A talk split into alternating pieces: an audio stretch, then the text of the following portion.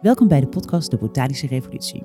Ik ben Laurie Kluitmans, curator bij het Centraal Museum en samensteller van de gelijknamige tentoonstelling, die in vijf hoofdstukken ingaat op de tuin als een rijke bron van inspiratie, maar ook een plek waar de relatie tussen mens en natuur zich manifesteert. In de afgelopen vier afleveringen van deze podcast gingen we in gesprek met verschillende gasten over de hedendaagse betekenis van de tuin, waarbij we steeds inzoomden op de thema's in de tentoonstelling in het Centraal Museum. In deze laatste aflevering kijken we naar het vijfde hoofdstuk, de tentoonstelling Is it possible to be a revolutionary and like flowers? Is het mogelijk om een revolutionair te zijn en van bloemen te houden? Dit vijfde hoofdstuk is te zien in Kunstruimte Nest in Den Haag. Deze tentoonstelling maakte ik samen met Heske ten Katen, artistiek directeur van Nest. En daarom pakken we het vandaag net even iets anders aan en gaan we onder leiding van Yuki Ko, journalist en redacteur van de podcast, met z'n drieën in gesprek over wat er allemaal te zien is in Nest. Welkom bij aflevering 5.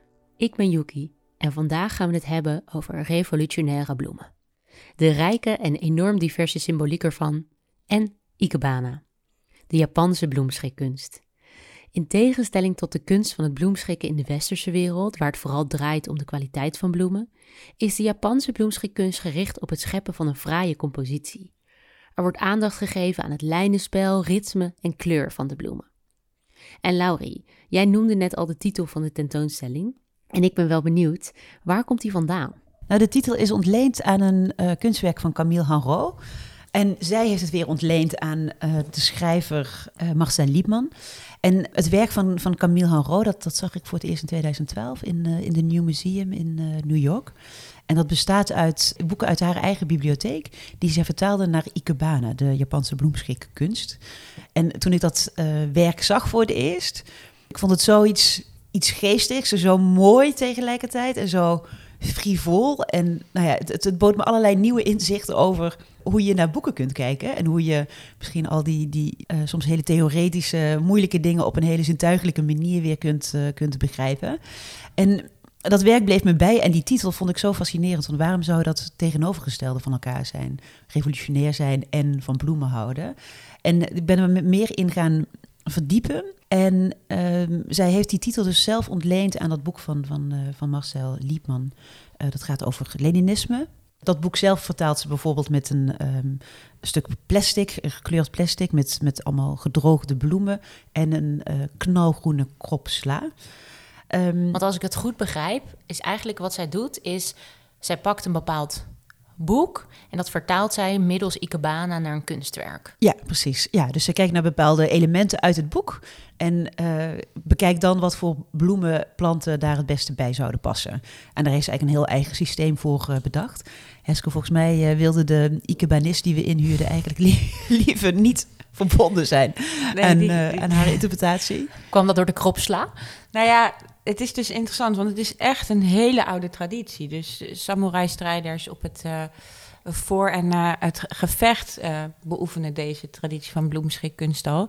En je hebt dus overal in de wereld Ikebana-verenigingen. En Camille Henro vindt het dan fijn om met een lokale vereniging te werken. Dus dat is zo mooi aan ons werk. Dan googelen wij naar een Ikebana-vereniging. En voor we het weten hebben we met Ikebanisten uit Den Haag te maken. En die waren in eerste instantie inderdaad heel enthousiast. Heel bijzonder dat ze bloem, bloemstukken konden maken in een tentoonstellingsruimte. Maar toen zagen ze de ontwerpen van Camille Henro. En toen zei ze, een krop sla? Een krop sla? Nee, nee, nee, dat kan niet. Dus toen, toen hebben we een andere kunstenaar bereid gevonden... die heel veel van botanie weet... om elke week die bloemstukken bij te houden. Dus elke week komt er weer een nieuwe krop sla naar nest. Wat ja. heerlijk. Ja, dus je hebt, dat lijkt me ook gek. Je moet opeens zorgen voor levende kunstwerken. Ja, dat is toch wel weer heel bijzonder. Dus dat je, we hebben het nu over kunstwerken, maar het zijn eigenlijk ook levende bloemstukken. En uh, in een huiskamer krijgen ze misschien een andere betekenis. En uh, Laurie die noemde net al uh, hè, dat boek over het Leninisme, wat vertaald wordt met een kropsla. Heb jij zelf een favoriet, Heske? Een, een Ikebana-werk waarvan je denkt, nou, dat, dat vind ik wel een hele mooie vertaling? Dan moet ik even naar de ik... Want we hebben hier de floriografie, die bij de tentoonstelling uh, ook is uitgekomen, op tafel liggen. Wat ook echt weer een ja, bijna een tentoonstelling op papier is. En daar is Heske nu driftig doorheen aan het bladeren om ze even allemaal bij elkaar te hebben.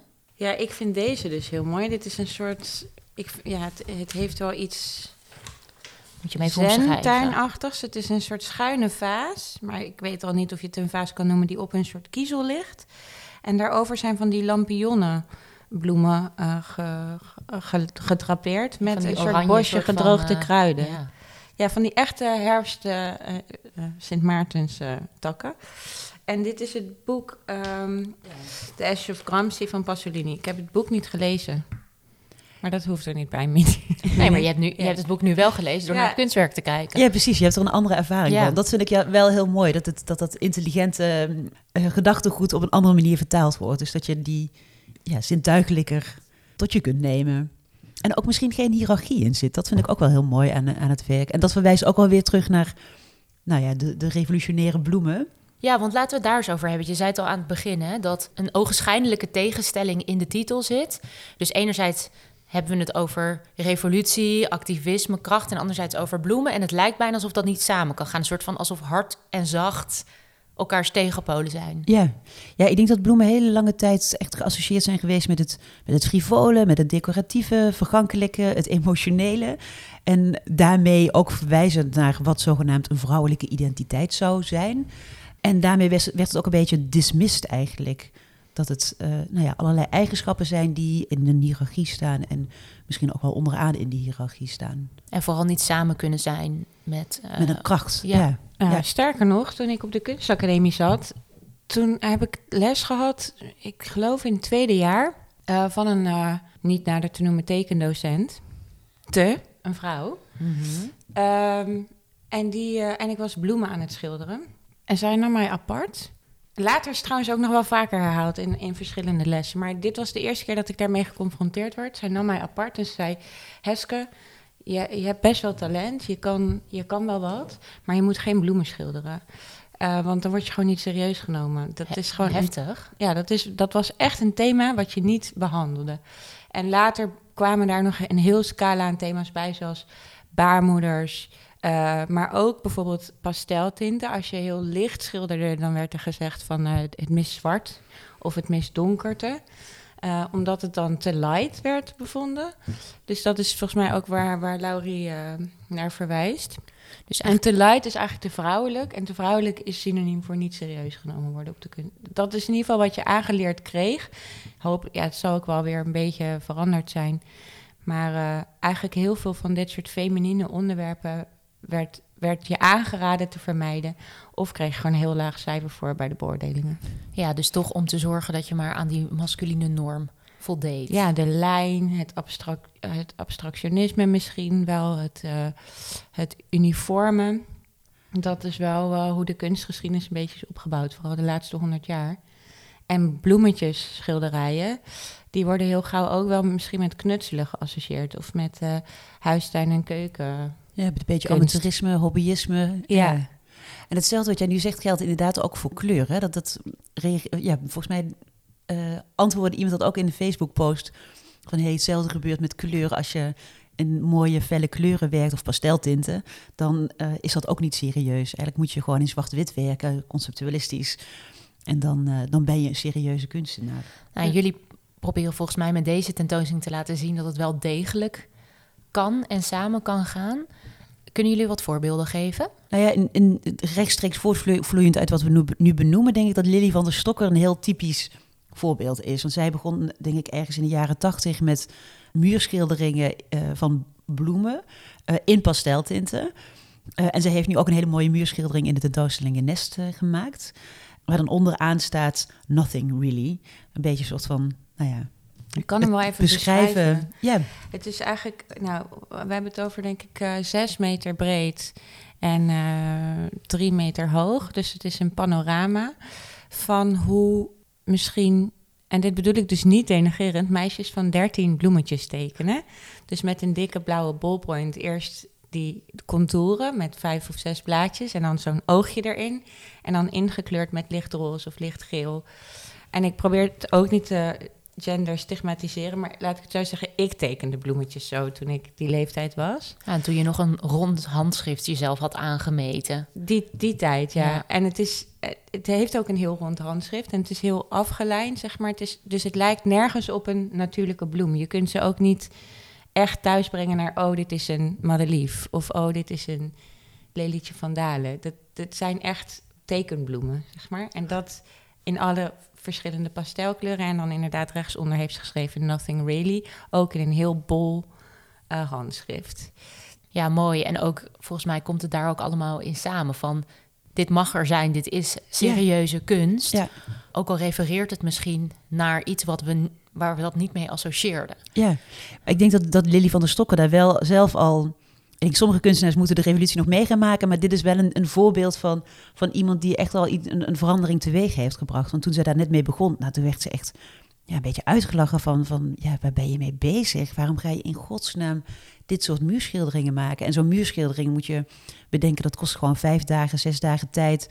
Twee eh, assistenten die daar gewoon dag en nacht aan het schilderen zijn, bij wijze van spreken. Dus dat is niet iets wat je zomaar doet. En al helemaal niet zomaar niets, wat zij eigenlijk onderaan haar eh, muurschildering eh, schildert. Maar zij heeft dat echt, ja, dat he- zij heeft, heeft het juiste moment af moeten wachten voordat daar een soort van omkering kwam, dat het wel geaccepteerd werd. En eigenlijk nu juist heel erg populair is. Want jij kent er al heel lang, want je hebt ook hiervoor voor je carrière in ehm, het Centraal Museum bij Galerie Fons Welters gewerkt heel lang. Waar zij een van de kunstenaars is. Nee, toch? zij heeft Oh. ooit een keer ehm, samengewerkt met, met Maria Roze. Eh, en Maria Roze is een van de kunstenaars die eh, door Fons Welters vertegenwoordigd wordt. En eh, ze hebben toen samen, ja, ze zijn een samenwerking aangemaakt. En Maria Roze is een kunstenaar die veel in textiel en glas werkt. Ook twee eh, materialen die veel al geassocieerd worden met nou ja, hobby of met het vrouwelijke.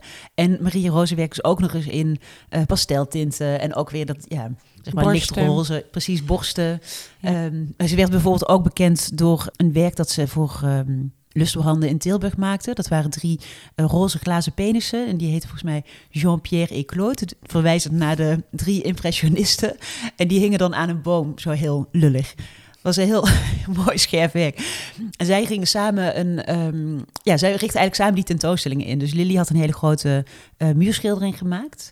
En Marie Roos had eigenlijk haar werken daarvoor opgestapeld op eh, allerlei meubels. Maar heb je haar wel eens toen gesproken? Hoe ging, hoe ging zij om met die kritiek? Was dat erg voor haar of was het een bevestiging van haar revolutie? Daar, daar ben ik dan. Ik heb haar daar niet over gesproken uiteindelijk toen we dit aan het doen waren in Nest. Ja, ik denk dat ze eigenlijk heel stug gewoon door is gegaan. Dat dat zeg maar haar, eh, haar strategie is geweest. En zij heeft tegelijkertijd dat zij hieraan begon. Toen, toen woonde en werkte zij in eh, New York. Begon ze ook een eigen galerie. Ook eigenlijk een soort van uit ja, totaal van waarom niet? Ik, heb, ik zie allemaal mooie dingen die wil ik eh, delen met mensen. En daar begaf ze zich op een gegeven moment wel echt in een circuit waarin haar positie steeds eh, ja, duidelijker en belangrijker werd. En ja, dat vertelde ze tijdens, volgens mij tijdens de opening. Ja. Toen ze eenmaal in New York geaccepteerd werd, eh, toen mocht het langzaam ook in Nederland. Ja, typisch. Alsof Ja. mensen dan ook pas durven, hè? alsof Ja. de kunstwereld in Nederland het dan pas durft te omarmen als het grote broertje zegt ja, of het grote zusje in dit geval zegt dit is oké, Ja, dan pas. Dat is eigenlijk heel zonde, want misschien gaan bloemen en kunst die over de natuur gaat ook wel heel vaak over intuïtie. En zouden we daar misschien wel wat meer naar mogen luisteren? En is dat, zou je dat ook wel een revolutie kunnen noemen? Ja, en het is ergens ook best schokkend werk. Ik snap wel dat mensen ervan schrikken of denken. Je merkt bij, bij Nest eigenlijk heel duidelijk twee reacties. Mensen die het niet zo, ja, die het echt even tijd moeten nemen om het te plaatsen. Eh, en een jongere generatie vindt het echt fantastisch. Dus die fotograferen zichzelf er heel erg voor. En eigenlijk ook dingen die misschien voor sommige kunstenaars als neerbuigend zouden worden ervaren. Namelijk dat hun kunstwerk wordt gebruikt als backdrop voor een selfie. Ik denk dat Lily daar bijvoorbeeld enorm van geniet. Dat ze dat eigenlijk heel mooi vindt dat haar kunstwerk ook weer opnieuw wordt toegeëigend eigenlijk. Ja, mooi. We hebben een andere kunstenaar, namelijk Dean Bowen, hebben we gevraagd om een eh, gedicht te schrijven en voor te dragen. Ehm, eigenlijk helemaal geïnspireerd op deze tentoonstelling. Laten we daar even naar gaan luisteren. Gareel. Er is geen gareel voor anything we call flower om in te vallen. Een revolutionaire whisper die in zich de belofte van een volgende dag draagt. En nog één And again.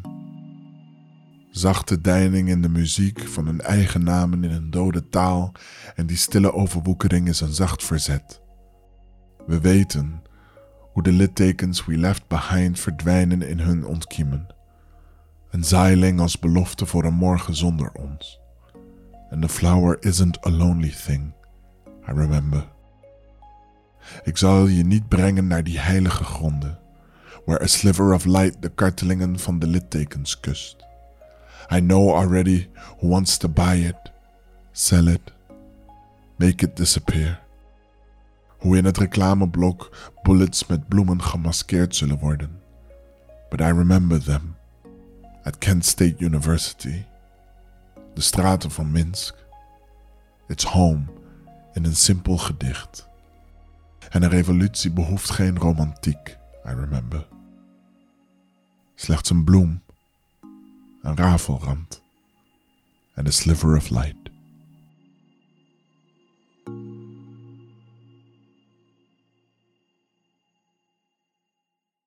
In het gedicht van Dean Bowen is een bloem inderdaad niet per se iets frivols. Of, uh, ik vind dat hij het heel erg mooi heeft uh, gevangen in een gedicht, deze tentoonstelling. Ja, eigenlijk dus alle vormen van revolutie komen erin voor. Ja, precies. Dat is zo mooi. Dat er zoveel verschillende lagen in zitten, inderdaad. Ook als hij het heeft over um, de, de, dode taal van die, van die bloemen. Dus neem ik aan dat hij daarmee verwijst naar, naar taxonomie en de Latijnse namen die die bloemen kregen.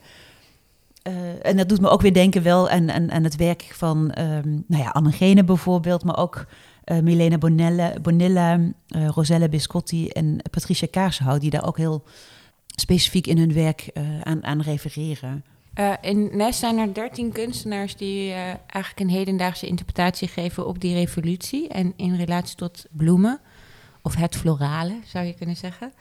En als je het dan heel simplistisch zou indelen in waar vind je nou die revolutie, hè? Waar, waar zit de strijd of waar zit de wrijving, dan zou je kunnen zeggen in dat decoratieve wat we net omschreven hebben. En dat gaat dan meer over die kunsthistorische traditie. En daar is nog veel winst te behalen, ook als het gaat om gendernormatieve gedachtegoed daaromtrent. En dat je dus kunst ook indeelt in gender. Ja, dus daar is Lily van der Stokken eigenlijk een heel mooi voorbeeld van. Ja, maar bijvoorbeeld ook Philip Gaffler, een kunstenaar die hierin zit, of uh, Maria Pask.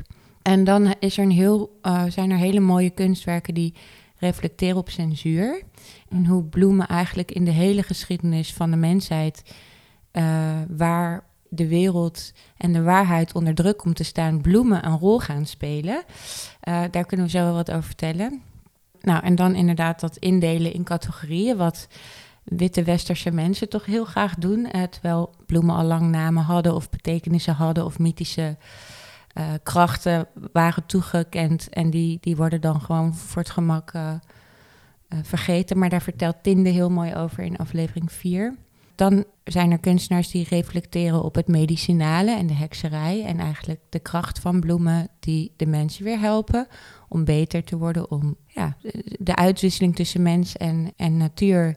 En alle kennis die daar al over is vergaard. En ook weer verloren is gegaan. En ook weer, ja, dus, dus ook weer opnieuw wordt geleerd door sommige kunstenaars. CPR is daar een heel goed voorbeeld van, die echt hele oude kennis weer leert en leest en dat weer gaat toepassen in deze tijd. In een tijd die heel erg draait om farmaceutische industrie, uh, virussen. Ja, het, is natuurlijk niet zo heel gek veel anders dan, uh, dan de hele menselijke geschiedenis. En het laatste perspectief is het posthumane. Dus wat nou als we kunnen speculeren als de mens helemaal niet bestaat, of de mens wordt gereduceerd of vergroot tot een geestelijk wezen. Dus een spirituele benadering of en meer dystopische of utopische, het is maar net hoe je het bekijkt, benadering waarin de mens is uitgestorven en de natuur weer mag zijn wat hij is. En daar heeft bijvoorbeeld Ottobong Nakanga heel mooie uh, wandtapijten over gemaakt. Dus dat is heel kort even om je een beeld te ja, geven. Fijn. Van, we kunnen niet alle werken bespreken. Nee. nee. maar ik wil het wel tot slot, denk ik, dan nog even hebben over waar je net al kort aan refereerde: die geheime taal van bloemen. Want je zei al van eigenlijk door de geschiedenis heen hebben bloemen altijd ook ja, zijn ze een boodschapper geweest. Ze stonden voor iets. Ik zou er heel graag wat meer over willen horen. Ja, dat is eigenlijk ook heel erg actief opgenomen in de florio floriografie, waar Eva Burgering ook uh, heel actief en mee heeft geholpen. En die floriografie is dus eigenlijk een, een, ja, een andere manier geweest voor vrouwen met name om ehm, te kunnen communiceren met elkaar over dingen die uh, ja, in bepaalde tijdsperiodes uh, niet besproken mochten worden. Dus, uh, en met floriografie bedoel je eigenlijk een bloemenalbum? Ja, precies. Ja, inderdaad. Ja het is al zo'n ingeburgerd begrip bij ons. Dat ja, we de dus hele dag strooien met het woord, maar uh, het is nog best een moeilijk woord. Ja, dus eigenlijk een album, om, als ik het even goed begrijp, hè, voor de mensen die misschien, ik ken het woord namelijk niet voordat ik met jullie ging samenwerken, is dus eigenlijk een album waar je gedroogde bloemen in plakt en beschrijft. Um, maar dus ook, als ik het goed begrijp, was het een manier om uh, elkaar dingen te vertellen die je in de gesproken taal niet hardop kon zeggen als je bijvoorbeeld floriography googelt, dan, uh, dan krijg je van die hele mooie uh, Victoriaanse beelden uh, met, met allerlei verschillende type bloemen. die dan allemaal een eigen betekenis hebben. Dus de, de rode tulp betekent bijvoorbeeld: Ik verklaar mijn liefde aan jou. Heerlijk. Wat, je hebt het nu gegoogeld? Ja, ik heb het even snel gegoogeld. Een fuchsia zegt: I like your taste. Oftewel, ik waardeer jou, ik vind het goed wat je doet een lelie, een witte lelie om specifiek te zijn, is mijn, mijn liefde is puur, is oprecht. Ja. En een iris dus, ehm, ik stuur je een bericht. Dus het gaat ook niet alleen over liefde, het gaat ook over letterlijk een poging tot contact ja, willen op, uh, opzetten. Ja. Wat mooi. Um, we hadden het net natuurlijk over hè, hele uh, letterlijke uh, vertalingen van bloemen. Dus ik hou van jou, ik stuur je een bericht ik kan me voorstellen dat er ook nog subtielere boodschappen mee verstuurd worden. Heel, dat, dat er hele politieke uh, uitingen met bloemen worden gedaan.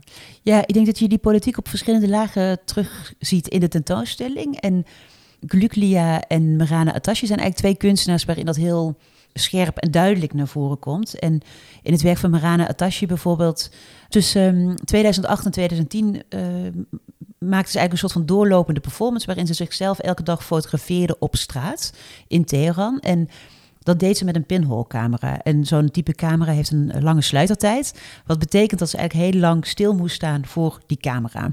En um, je ziet eigenlijk op die, die foto's zie je eigenlijk een soort van veranderend straatbeeld. Dus soms zie je, zie je alleen Marane um, uit, ja, uitzinnig van vreugde bijvoorbeeld. Soms zie je juist um, uh, haar in een meer, meer stedelijke context. Uh, soms zie je allerlei mannen op de achtergrond. En nou ja, met dat er allerlei protesten gaande waren in Teheran, vielen de autoriteiten viel, viel opeens op dat daar steeds een vrouw foto's van zichzelf aan het maken was op straat. En zij zijn dat eigenlijk uh, gaan volgen en hebben haar op een gegeven moment opgepakt. Bijna al haar foto's afgepakt ook, dus ze heeft nog een heel paar foto's over. Ze hebben haar eigenlijk verteld van, nou ja, weet je, dit ga je niet meer doen. Uh, je wordt hier ja, gecensureerd en verbannen ook. Ga jij maar, maar, ga jij maar bloemen fotograferen? Dat weegt eigenlijk ja, een soort van straf voor Marane, bloemen fotograferen. Dat doet ze vervolgens op een hele, ja, bijna dissidente manier. Dat ze het onkruid of wat, wat ja, weet je wel, de, de bloemen die uh, op straat tussen de stenen groeien, die gaat ze opeens uh, fotograferen. Ja, echt zo hard ingeflitst. Eigenlijk heel intrusive werk, waar je hoe paparazzi misschien uh, BN'ers fotografeert of zo, weet je. Dus echt zo heel harde flits in die hele kleine fragiele bloemetjes. Een heel ander soort foto uh, techniek dan die zachte pinholcamera foto's van zichzelf. Dus daar letterlijk staat een bloem voor hetgeen eigenlijk haar zelfportret, wat haar ontnomen is. Zij mag zichzelf gewoon niet fotograferen daar tussen, tussen de veranderende politieke backdrop. En in plaats daarvan uh, krijgen ze het uh, betuttelende advies dat ze maar bloemen moet gaan. Uh. Alsof dat zo onschuldig is. Bloemen, dat kan geen kwaad. Nou, dankjewel. Dankjewel voor dit, uh, voor dit gesprek. En uh, mocht je de tentoonstelling nog niet gezien hebben, doe dat dan vooral. Um, er is ook heel veel randprogrammering. Uh, en er zijn natuurlijk nog vier andere afleveringen van deze podcast. Die zijn ook te luisteren. En wil je meer informatie, ga dan naar nestruimte.nl of naar centraalmuseum.nl.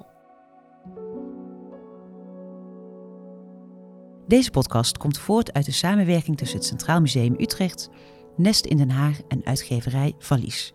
Allereerst hartelijk dank aan alle sprekers. De redactie bestaat uit Heske ten Katen, Mina Etemat, Yuki Ko, Steffi Maas en Laurie Kluitmans.